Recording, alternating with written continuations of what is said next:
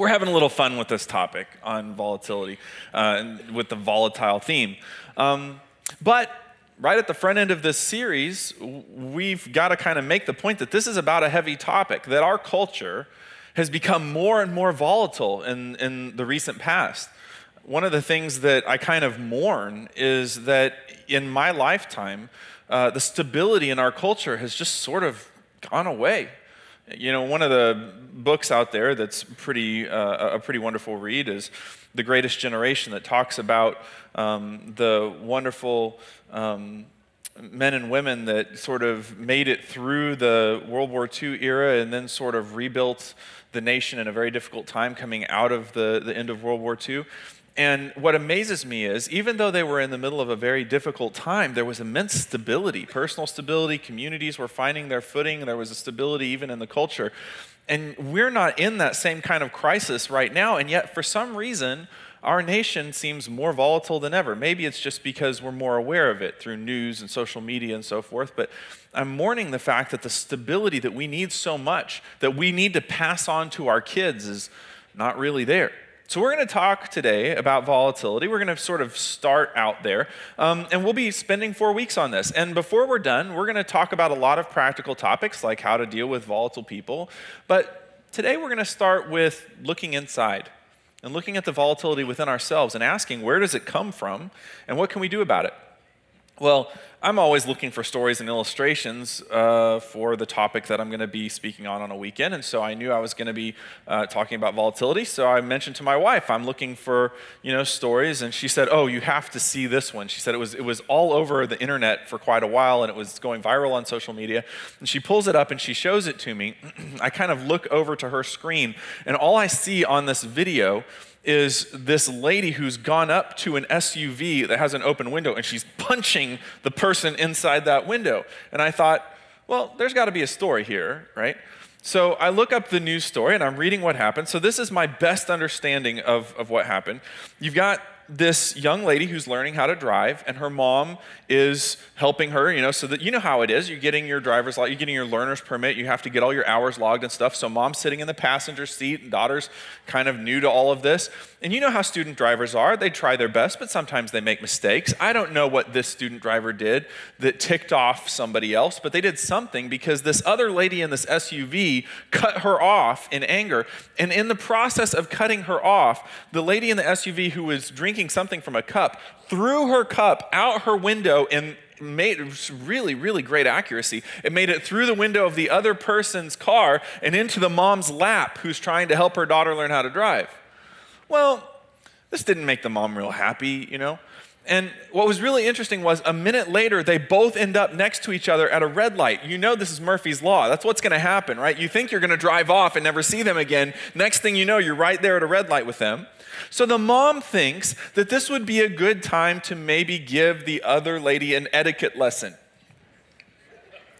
I don't know, maybe she thought God was telling her she needed to go and, and have a word of exhortation with this lady who threw a cup at her. So she gets out of her car and she goes over there, and, the, and, and according to what I read, the first thing that she does, rather than try to talk to this lady in the SUV, she just throws a punch at her. Well, the lady in the SUV has the benefit of height. And so rather than get punched out, she grabs this lady who's trying to, you know, trying to hit her. She grabs this lady's hair and just starts yanking like through the window. So this lady who thought she was going to go punch this other person, now she's kind of going through the window like this because the lady's like yanking her like this. So now the daughter sees that her mom's hair is being yanked and she doesn't like that. So she gets out of the car, right? This must have been a really long red light. She gets out of the car. She comes over and she kicks the lady's SUV. I don't know what that was supposed to do. And now she starts wailing on this lady with, with her mom. Now, when we think about volatility, this really stands out to me. Here's a mom and a daughter. They were just going to go out before dinner and get a couple driving, you know, get, get a driving hour in or two, put it on the log. Next thing you know, they are in the Lynchburg Police Department getting their photos taken. And by the way, those photos made it to the Lynchburg newspaper the next day. Local mom and daughter charged with assault and battery. And I'm so not kidding, right? And now the video's gone viral. And that mom and that daughter have become part of the collective awareness of what it looks like when somebody absolutely loses it because somebody had a phone out and was videotaping the whole thing. Now, this whole thing doesn't make sense to me either. I'm not to go stop this. I'm not to go help. I'm just to get this on video. You will not believe how many likes I'm to get on this, you know? Another story that I ran across this week as I was getting ready for this happened in a nursing home, and uh, I was just waiting for that to land. It happened in a nursing home there was a 62 year old man and an 82 year old man that were at the salad bar at this nursing home getting ready for dinner. And one of them, I can't remember which, was picking through the lettuce because they only liked one kind of lettuce and they only wanted the kind that they liked. The other one got really mad and said, Nobody's going to want to eat that after you've been picking through the lettuce. Next thing you know, they're insulting each other and throwing, you know, cursing at each other. And finally, one of these fellows throws a punch. And now you've got a 62 year old man and an 82 year old man in a brawl at the salad bar. And now all the other old people got to go try to break up this fight. They're a little slow, they don't make it there real fast. One of them, one of them, their, one of the guys, I can't remember, 62 year old or 82 year old, their mom actually is at this nursing home as well. She gets up, she tries to break up the fight. You know you're in trouble when your 90 year old mom has to try to break up a fight that, you, that you're in. She gets hurt. And then this other old guy sees the whole thing going on. Mom's not stopping it. He's got to go try to help. So he gets up and he tries to break it apart. And one of the original guys bites him on the arm. So that when the police come, this poor guy's bleeding. I mean, this is the kind of volatility we have in our world. One minute you're getting ready to make yourself a salad, the next minute you're doing damage with the dentures. You're just uh, biting into somebody's, you know? The story that started all this for me, though, was something that happened in the NCAA playoffs. I am not really a basketball fan. Don't hold it against me. I'm just not.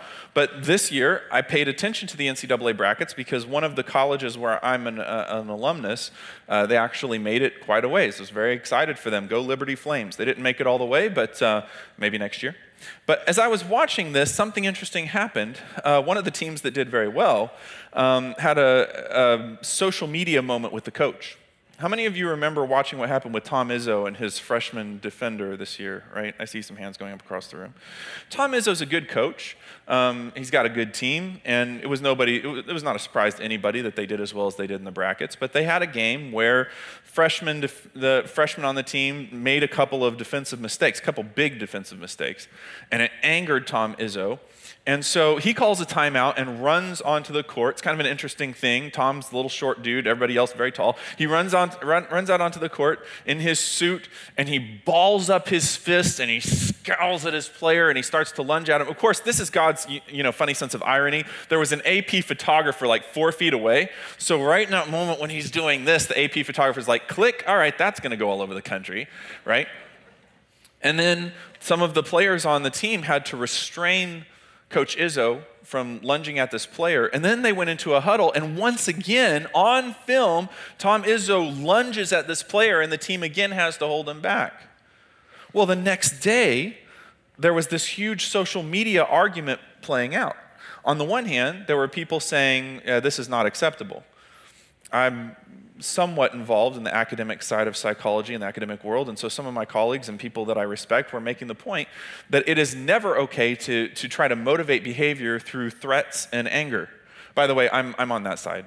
I, I think that you can get some short term results out of threats and anger, but I don't think you ever get long term results out of it. And I think what it tends to do, it tends to make people afraid of you rather than motivate people to want to do well for you. But that's a whole other thing. We can approach that some other time. But um, then there were also the other side of people who were going, this was perfectly okay. And what they were writing was this they were saying, look, you don't understand sports. This is what has to happen. Coaches have to get in their players' face. It's just how it works. It's how it's always worked. And there's a reason why Izzo has done as well as he has as a coach. There's a reason that his team is where they're at. Let the guy coach. Let him do what he wants to do. And I'm, I'm kind of on that side too because the players know who they're playing for. And if they want to play for that team, well, at least they kind of know what they're getting into. But this was what bothered me. One writer that I was reading said, look, 90% of the time, Izzo and his teammates get along really, really, or his, his, his, players get along wonderfully.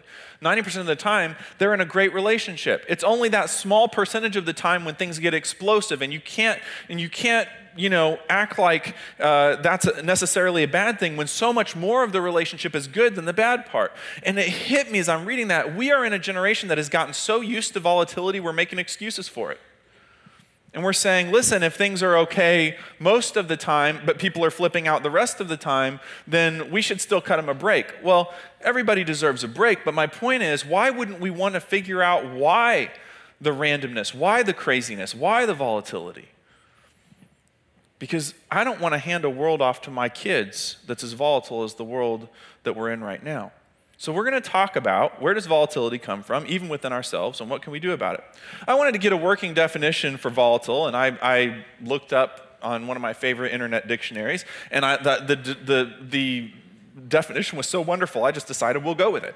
The definition is this liable to change rapidly and unpredictably, especially for the worse. You know, like getting ready to eat a salad and ending up throwing punches, or, you know, thinking that you're going to help your daughter learn how to drive and ending up getting charged with assault and battery, or thinking that you're going to coach your team well and ending up on the front page of the paper the next day for berating your players. Liable to change rapidly and unpredictably. Now, we can make fun of those three people, but the truth is that Jonathan is liable to change rapidly and unpredictably. Ask anybody who knows me well, they'll tell you it's the truth. Why? Why does that happen? Well, my dad told me I was going to be doing this message. He says, We're doing this series on volatility. We're going to call it Volatile. And first week, you're going to introduce it. And I thought, Wow, this is right in my wheelhouse. I feel comfortable with that. Um, you know, I, I, do a lot of pastoral life coaching. Volatility is kind of part of, you know, what I'm working with there. And then, um, you know, I have a graduate degree in psychology. I ought to be able to figure this out. So I started thinking about what are, what are the causes of volatility, and I came up with a few hypotheses. Some of these I even, you know, drew straight from the literature. On the one hand, we could say that maybe it's about anger. And some of you came to this series today thinking we were doing a series on anger. It's called Volatile. Surely this is a series on anger. Not necessarily, because you can have a person who's consistently angry. Well, you know, they're angry all the time, but they're not volatile. At least you know what, you, what you're going to get with them. They're always angry, right? They're not volatile, they're just angry. A volatile person is a person, when you see them coming, you don't know whether to duck or pucker, right? Because one minute they're this way, the next minute they're that way. You know, you see this on, on Facebook or social media, you're like, I don't even know who this person is because one minute they're this way, the next minute they're that way. One minute they love you, one minute they hate you. That's what we're talking about with volatile. And, and so, but maybe part of that's about anger. And I considered that. And the second thing I thought is maybe it's about collective anxiety. That's a big theme these days because our culture has become very anxious as a whole. And I think there's good reasons for that. The international scene is not exactly um, confidence inspiring. Things have gotten more and more politically tense in our world. Things, I mean, there's just a lot of things that used to be a given that aren't a given anymore. And so, uh, yeah, I think that in general we're more anxious, and the statistics bear that out. In the late 90s and early 2000s, psychopathologists used to say that we were a culture of depression. Um, now they're starting to change, and they're starting to say that maybe actually now we're a culture of anxiety. One expert says that anxiety is the common cold of the mental health industry uh, in the United States these days. Not saying that it's not a, a major problem, he's saying that it's that common. So, yeah, maybe us being more anxious as a society has made us more volatile. That's, that's one thought. Another thought is that it might be about technology. You and I are seeing way more information on a regular basis than our grandparents or great grandparents saw. The one statistic says that, that we see 32 times as much information as our great grandparents saw on a regular basis. So we are flooded and inundated with, and a lot of it's negative, right? I mean, you think about this when your grandparents used to read the newspaper at the beginning of the day, they saw what was happening in their community and they also saw a little bit of what was going on the national scene. But now, because of Facebook and Twitter and LinkedIn, we're reading about stuff that's going on everywhere, and every negative piece of news that happens to be bumping off the walls of the internet happens to hit our awareness. So, yeah, I, I think technology might play a part in it. This is the one I was really going to go for. Maybe it's just about stress right? I work with people doing pastoral life coaching, and I'll ask them a question about, on a scale of one to 10, how stressed out they feel, and I'll give them a little grid for it. I'm, I'm absolutely amazed at how frequently people tell me they're an eight or higher. And I'll ask them, I'll say, How do you function? If on a scale of one to 10 on stress, you're an eight or you're a nine, how do you function? And they will look back at me and they'll say, I'm just putting one foot in front of the other. To be honest with you, I don't know how I'm functioning. So, yeah, maybe that's a part of it. But my problem with all those explanations is we already know about all those things, and we're working on those things. And if those things are getting better, and I think to a certain extent, most of those we are making improvements as a culture, you would think that the volatility would be getting better, but it's not. There must be some explanation that we're missing. So I go to the Bible And I think, God, what is it that you have to tell us about volatility? Because there's something that we're missing. And when I found this passage, this explanation that the Bible gives us for volatility is so elegant and so perfect that I thought, man, how have I missed this all this time? But it's, it's beautiful. It's an elegant explanation for why we have volatility, and it's not something that we talk about very much. So the Bible doesn't say that it's about stress or that it's about anxiety. The Bible says that if you want to understand why volatility happens, it's about loyalty. It's about loyalty. Check out what the Bible says here in James chapter 1 verse 5. If you need wisdom, ask our generous God and he will give it to you. He will not rebuke you for asking, but when you ask him, be sure that your faith is in God alone. Do not waver, for a person with divided loyalty is as unsettled or as volatile as a wave of the sea that is blown and tossed by the wind. How many of you have a stomach that does not appreciate being on a boat and being tossed back and forth on the waves, right? Okay, a lot of you. Why do we get seasick on a boat like that? Well, it's because our brain gets weirded out. It's got sensors in our inner ears that are trying to figure out how we're oriented in this world. And the problem with being on waves like that is that the sensors are getting very random information, and our brain is getting really weirded out, not being able to make sense of what's happening. So, what the Bible is saying is just as random as it is to be in a boat on the wave of the sea that is blown and tossed by the wind, that's how random life is when our, when our loyalty is divided. Such people should not expect to receive anything from the Lord, and we'll talk in a minute about why that's the case. Their loyalty is divided. This is very important. The Bible's emphasizing twice. We're talking about divided loyalty, and they are unstable or they're volatile in everything that they do. Why are people volatile? Well, it's because their loyalty is divided. At least that's what the Bible says. So, why is loyalty so important? Why does loyalty matter, and why does it affect our decisions and our choices and our thoughts? Well, the Bible kind of leads into it. The Bible says, if you need wisdom, ask God. So, how does wisdom link into this? Well, it is the universal problem that all of us have.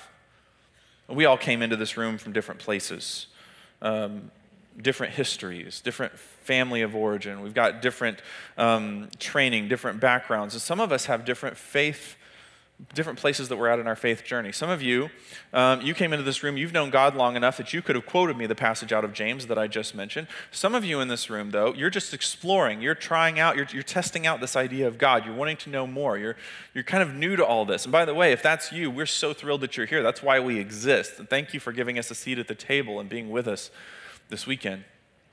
But this much I know. I know, regardless of all those different factors, um, that might make us different, we have one thing that unites us. We have one problem in common, and that is that we need wisdom.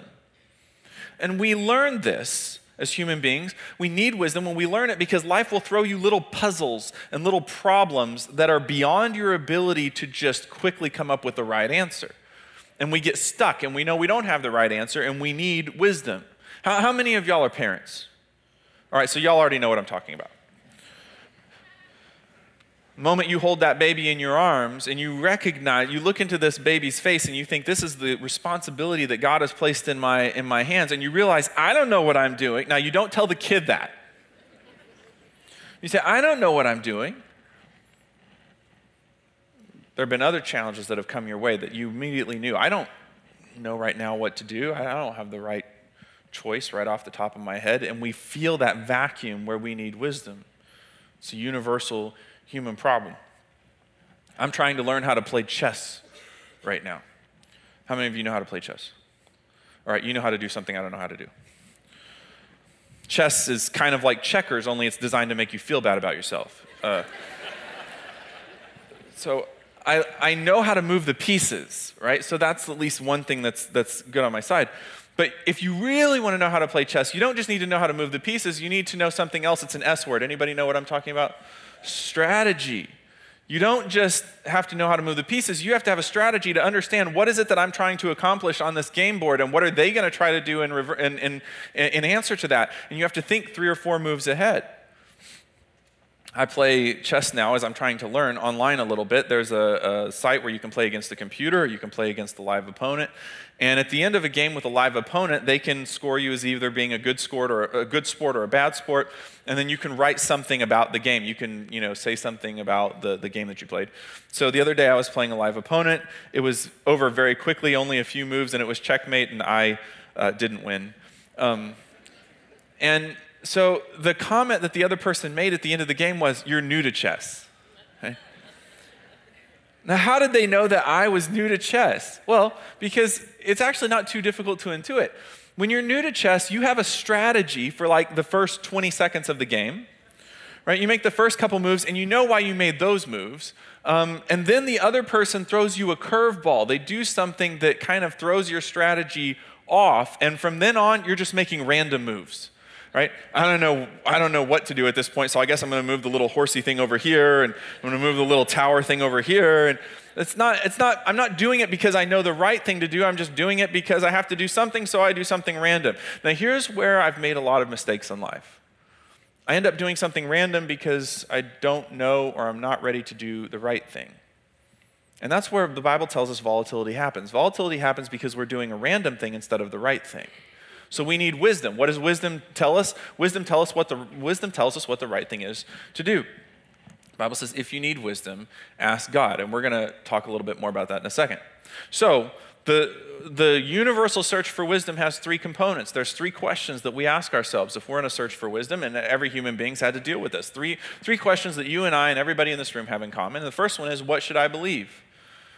Right? We've got this new term that's circulating around, fake news, because now publishing has become something that anybody can do. Anybody can put information out there. And so now the question is, who do I believe? I mean, what, when I read stuff, and if, maybe if you have a social media feed and you're scrolling through it, it can be very frustrating. Do I believe what this person said? If, if what they're saying is true, then that would really out, make me feel outraged. But if it's not true, then it's really crummy that they would put that out there. And we're sort of scrolling through going, well, I don't really know what to believe. So we have that problem. Second problem is, whom should I trust?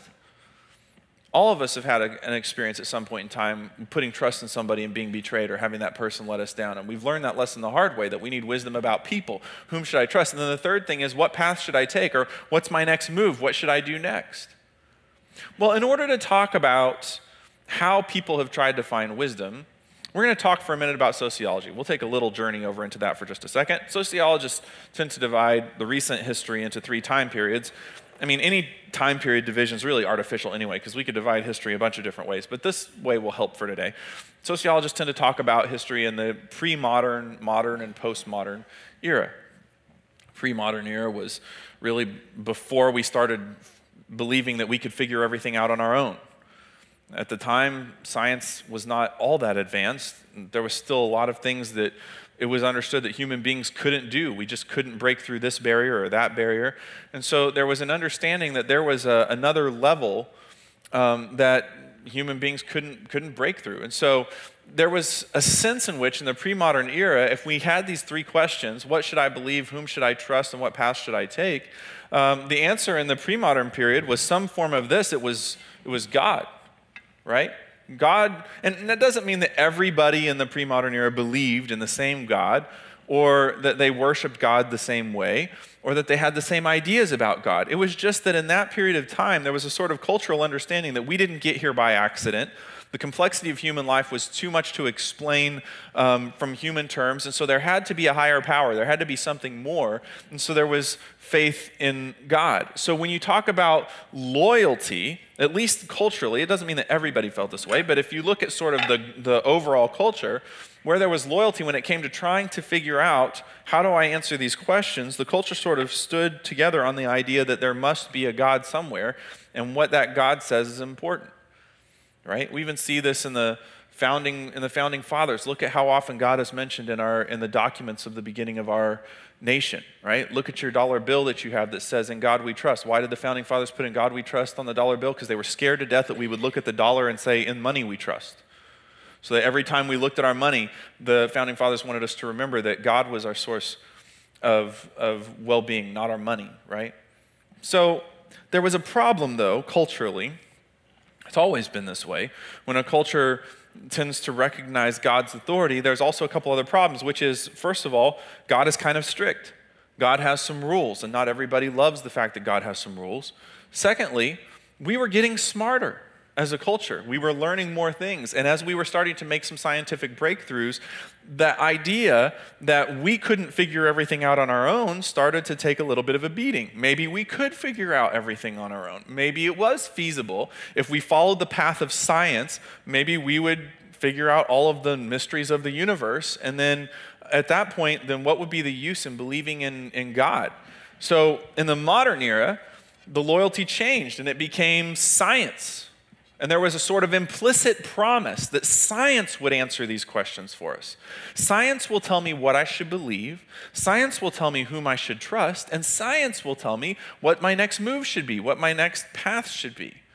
If we can just do good empirical science, and by the way, nobody's as big a fan as I am of empiricism, but if we could do really good empirical science, then there's a sort of promise there that all these questions will be answered.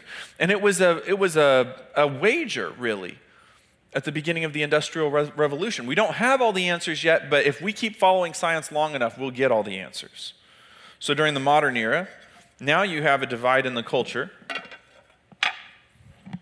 You see the schools and you see the communities and you see the, the culture move away from God and move over to science that this is the loyalty that we have. We're no longer loyal to God, but we're loyal to science. Now, there were some people that remained loyal to God, but what I want you to pay attention to at this point is you still have consistency. I'm either over here and I'm loyal to God, God is where I'm going to get my wisdom from, or I'm over here and I'm loyal to science, and science is where I'm going to get my answer from. So, regardless, at least you have consistency, at least you, you have stability until now. Now we're in what's called the postmodern era. And the postmodern era is marked by skepticism of God and science. Because God turned out not to be a useful hypothesis for us, but there's skepticism about science because now, after all this time, and as wonderful as science has been, and as much as we've learned, it's very clear that science is not necessarily able to answer these three questions for us the big questions that the pro- remember there was a promise. Science will answer these questions for us. And the reason that we're now in the postmodern world is because you have a generation of which i'm a part that says science helped us but it didn't answer the big questions of life. So now we live in a culture where there is no absolute truth and where the answer to these three questions is whatever. Whatever. What should i believe? Whatever your truth, my truth, their truth, whatever it is. You, you believe whatever you want to. Nobody can tell you, um, n- nobody should ever act like your beliefs um, should be challenged. You, you believe whatever you want to believe, right? Whom should I trust? Whoever. Trust whomever you want. You're on your own life journey, you're on your own life path, right? You're on your own trip to the unicorn forest. Whatever makes you happy, right? You go for it, right? What path should I take? Well, you should listen to your heart, right? Whatever, you know, if, if you're trying to figure out what's your next move, listen to your heart. I mean, that's fine. If you really want to do that, get a stethoscope. I think you'll find it to be pretty boring. Um, but this idea of whatever, just do whatever, it's not working for us. On so many levels, it's not working for us. But as far as volatility is concerned, let's talk about what it's done. So now, um, for postmoderns, actually, we're in an era now where people are more open to God because now every explanation is on the table. Every loyalty is on the table. Sure, let's leave God in there. And by the way, let's leave science in there. That sounds good. Also, let's, um, you know, let's put some other stuff down there as well. How about what feels right, right? Because sometimes you just got to do what feels right. I mean, sometimes you got to go to church and you got to listen about God and you got to really engage with that, and that's cool. Because if, if you want to be loyal to, to God on Saturday or on Sunday, great. But then the rest of the week, if you ever just decide you want to toggle over to what feels right, then go with that. That sounds cool. Um, also, uh, how about this? How about social media, right? How, how many of us know somebody, you don't have to raise your hands, but how many of us know somebody who will not make a decision until they put it out there on social media to try to get a consensus from their friends, right? They have 1,400 friends and they want them all to agree on whether they should buy this truck or not, right? Listen, you're not going to get a consensus from 1,400 people, but worse, what social media has done to us. I mean, from time to time, I hear a preacher preach on social media as though the computer software has created a problem for us. It's not the computer software. The problem is that uh, in our culture, we now have an obsession with what other people think. That's what fuels social media. If we didn't have that obsession, social media would be done tomorrow. We're obsessed with what other people think of us and what we think of them, and we have a, a overinflated valuation of social approval, right? So we've got that, social media. We'll check out the Facebook and the Twitter and all that stuff. And then just to add on to that, we'll just make it even more generic. What friends think, right? Some of us, it's not necessarily social media, but still, we don't want to do anything unless we feel like we can please people, unless we can make everybody in our sphere happy. whether it's at work or whether it's in our neighborhood or whatever, we will go against our better judgment just so long as we can make everybody happy. So sometimes we're loyal to just keeping everybody on an even keel, right? And then this one I say for last because this is one Jesus talked about. It must have been really important to him. And how about money? How often do we make decisions based off of our loyalty to money? Now you say, no, Jonathan, no. Not me, right? I'm not that kind of person. I'm not one of those people who's obsessed with money and, you know, making choices specific just, just because of the money. Well, what would happen if I asked your spouse? Because the truth is, we do make, we do make a lot of decisions. I make a lot of decisions based on the dollars. The Bible says that you can't serve God and money. What are, what are, what are we finding out here? Because I'll tell you what, what the Bible is saying and what our experience ought to tell us. And that is that if we don't figure out what we're loyal to, which, by the way, you know this and I know this, we could tile this entire floor now with things that people are loyal to. What happens is instead of being stable and in one spot, one minute we're worried about what our friends think, and the next minute we open up Facebook, what, you know, what, what does social media have to say? And the next minute we do the bills and we're worried about the money. And the next minute we go to church on a Saturday. What does God think? And the next minute we're reading a, a magazine and we're looking at what science says and the statistics. And the next minute we're doing what feels right. And the problem with that is that every time we change loyalties, we change who we are. Here's what I mean by that. You ever had two friends who were really angry with each other? And you went to go talk to those friends, and you decided ahead of time you were going to be so impartial. You were going to be the person who was smack dab in the middle of that, right? And you go and you talk to the one person, and as you hear them gripe about the other person, you begin to feel your attitude shift and you begin to have your thoughts start to shift. And by the time that person is done talking, you're thinking about that other person, you're thinking, what a jerk, you know? So then you go over and talk to the other person. You don't really want to because now you think they're a jerk. But you go over here and you talk to them and you're all set to the, you know, I got to represent for them. And then as, then as they're talking, you start to feel your attitude and your emotions and your thoughts shifting. Now you're getting more and more upset at the person you talked to a minute ago. And now you're going, what a jerk, you know?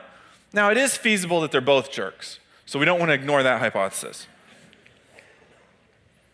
My point, though, is whatever you happen to be loyal to in the moment owns your thoughts, your emotions, your behavior. It really owns who you become in that moment. So, why are we volatile? It's because we are owned by so many different things and we're toggling from thing to thing. And as a result, we become liable to change rapidly and unpredictably. And it's not so much that we change, it's that our loyalties change. We become liable to change loyalties rapidly and unpredictably, especially for the worse. The Bible says their loyalty is divided, and it's because their loyalty is divided that they are volatile, they are unstable in everything that they do. So now, what I want to do in the few minutes that we have left is I want to propose something to you that's radical. It's crazy. It's so different than anything that you're used to and the people that are around you and the world that you see on a regular basis. But there is a Bible solution for working through the volatility in our life, but it's radical. Here you go. Here, here it is. If we want to reduce the volatility in our life, we've got to choose one loyalty.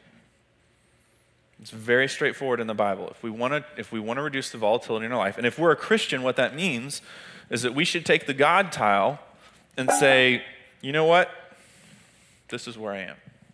If we really want to follow God, because this is what it means to follow God, this is what it means to follow Jesus Christ, is to say, I'm putting all my weight on God. I'm putting my loyalty on God. And as a result of that, it impacts my thoughts and my beliefs and my attitudes and my character. And I'm not going to go back and forth all the time. Doesn't mean that these things don't impact my life. It means that if you want to know where my loyalty is, my loyalty is right here.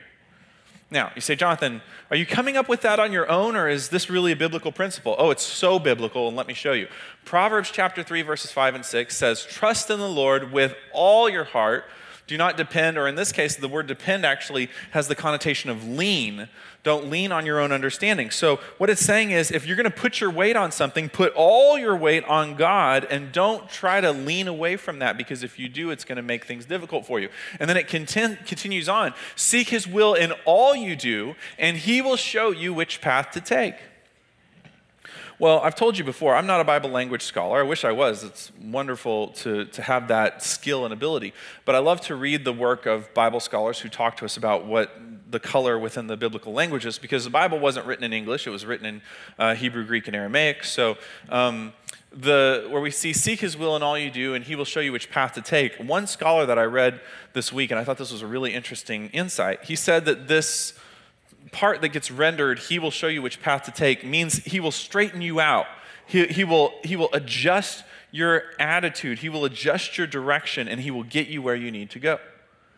And I don't know why, but as I was reading that, I was thinking about something called a talk down landing. Have you ever heard of this, talk down landing? It's what you do when the pilot is incapacitated and somebody in an airplane who's a novice, who's never flown an airplane before, has to sit in the cockpit and put on the earphones and talk through the radio, and they have to be talked down into a landing from where they are. Fortunately, this hasn't happened on a commercial flight yet because you usually have some redundancy there. You have a pilot and a co pilot, so if something happens to the pilot, uh, you have someone else there who can fly the plane. But in private, um, uh, private flights, this has happened quite a few times. And I read a couple of transcripts of radio uh, operators talking somebody down, and I even listened to an audio recording of that this week. I thought it was just fascinating. But what you generally have in these recordings is you have somebody who's frantic who, you know, they have to be calmed down. And then the person on the radio has to, to give them instructions. And what they will almost always say, you'll have this experienced pilot who comes over the radio who says, Listen, you're going to be fine. Just do exactly, what, what do you think the next thing they say is? Do exactly what I tell you to do, right? Now, is the pilot saying, Do exactly what I tell you to do because they're arrogant and narcissistic and on a power trip? No. Pilot's saying that because he knows how to land the plane and the person behind the controls does not, right? So, why does God ask us to put all our weight on Him? Because He knows how to fly the plane and we do not. Right? I recognize this in my own life.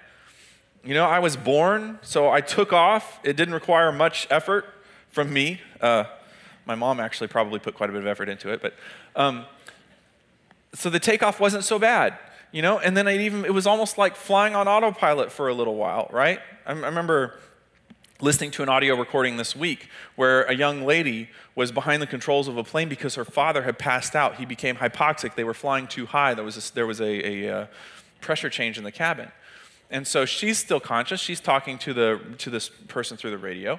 And the guy says, Look, you're too high. We've got to get you to a lower altitude, and then your dad will re- regain consciousness. It'll be okay. He said, But the problem is you're in autopilot, so we got to get you out of autopilot. So he's like, You're going to have to nudge the plane out of autopilot and fly it on your own.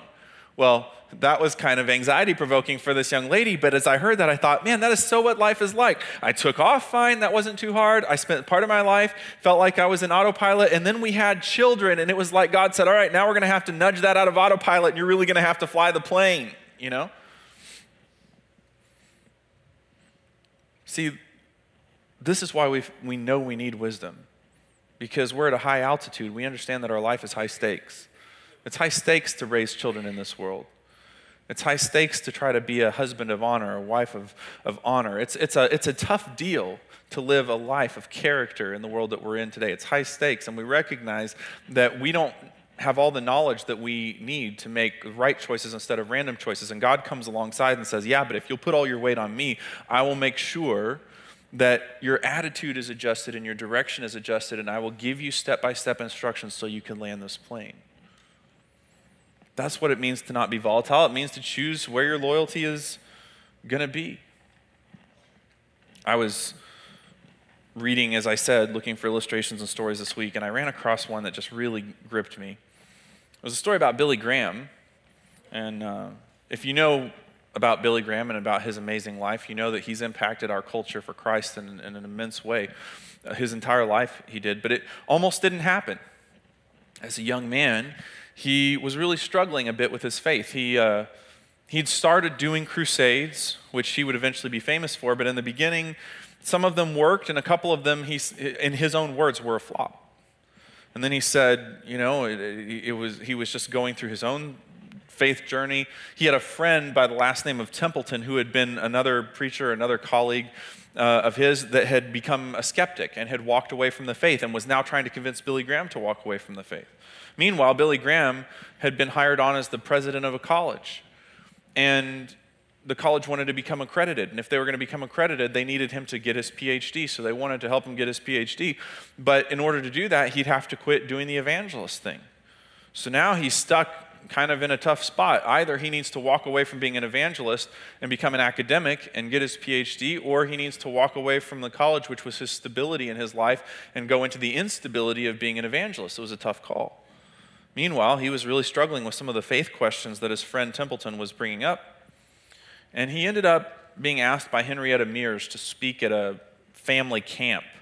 Uh, it's really not usually his gig, but he decided he would go do it. It was sort of in this woodsy retreat area. He thought it might be good for him to go and do this.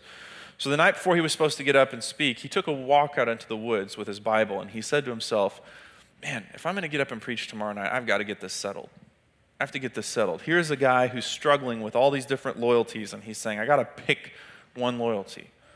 He walks out into that wooded area. There's a stump there, and he opens his Bible and he sets his Bible on that stump. It's really more of an altar at this point than a stump. And he says to God, You know, God, I don't understand everything about this book. And also, I don't understand everything about the universe. There are questions that I don't have answers to. I, I, I, there are puzzles in life that I won't be able to solve. But I'm making a choice because no matter what I choose to believe is going to take faith.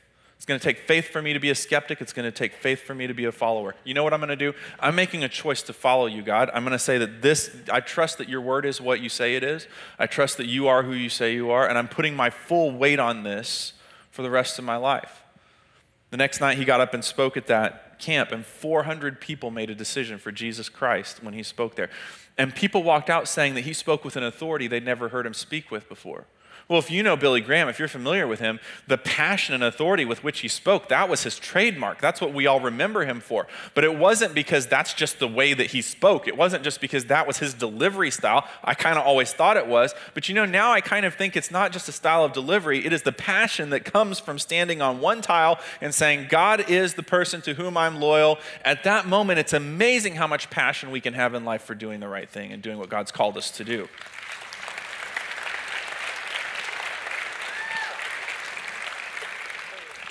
My challenge to you and to Jonathan Hoover this morning is let's pick one loyalty, shall we? Let's, let's pick one loyalty and let's stand on the promises of God.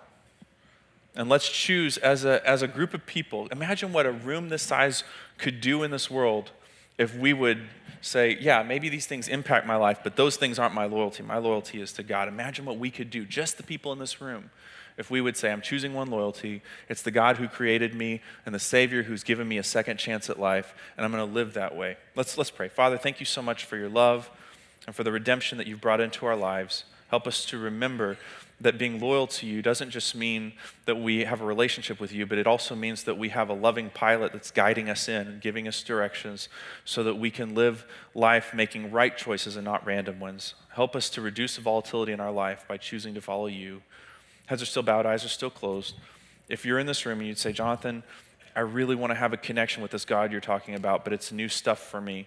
But I really do. I want to do that today. I want to put my loyalty all on God. If you want to do that, I want to help you right now. I want to give you the words to a prayer that you can pray if you want. You don't have to do this out loud. You could do this silently in your head if you want. But if you do, God will hear you and it will be settled. Are you ready? Here we go. Dear Jesus, thank you that you love me. Thank you that you died and rose again for me. I know I do wrong things. I know I can't get to heaven on my own. Today I accept your free gift of heaven and forgiveness. I believe in you, Jesus. In your name, All right, look this way just for a minute. Everybody, look this way. If you just prayed that prayer, would you do me a personal favor? Would you take that card that's in the seat right in front of you that says, Talk to us? Check the box that says, I prayed to receive Christ. Take it back to guest services. They have a gift they want to give you to help you get started in your journey with God. Thanks for being here this week. Next week, we continue on with Volatile.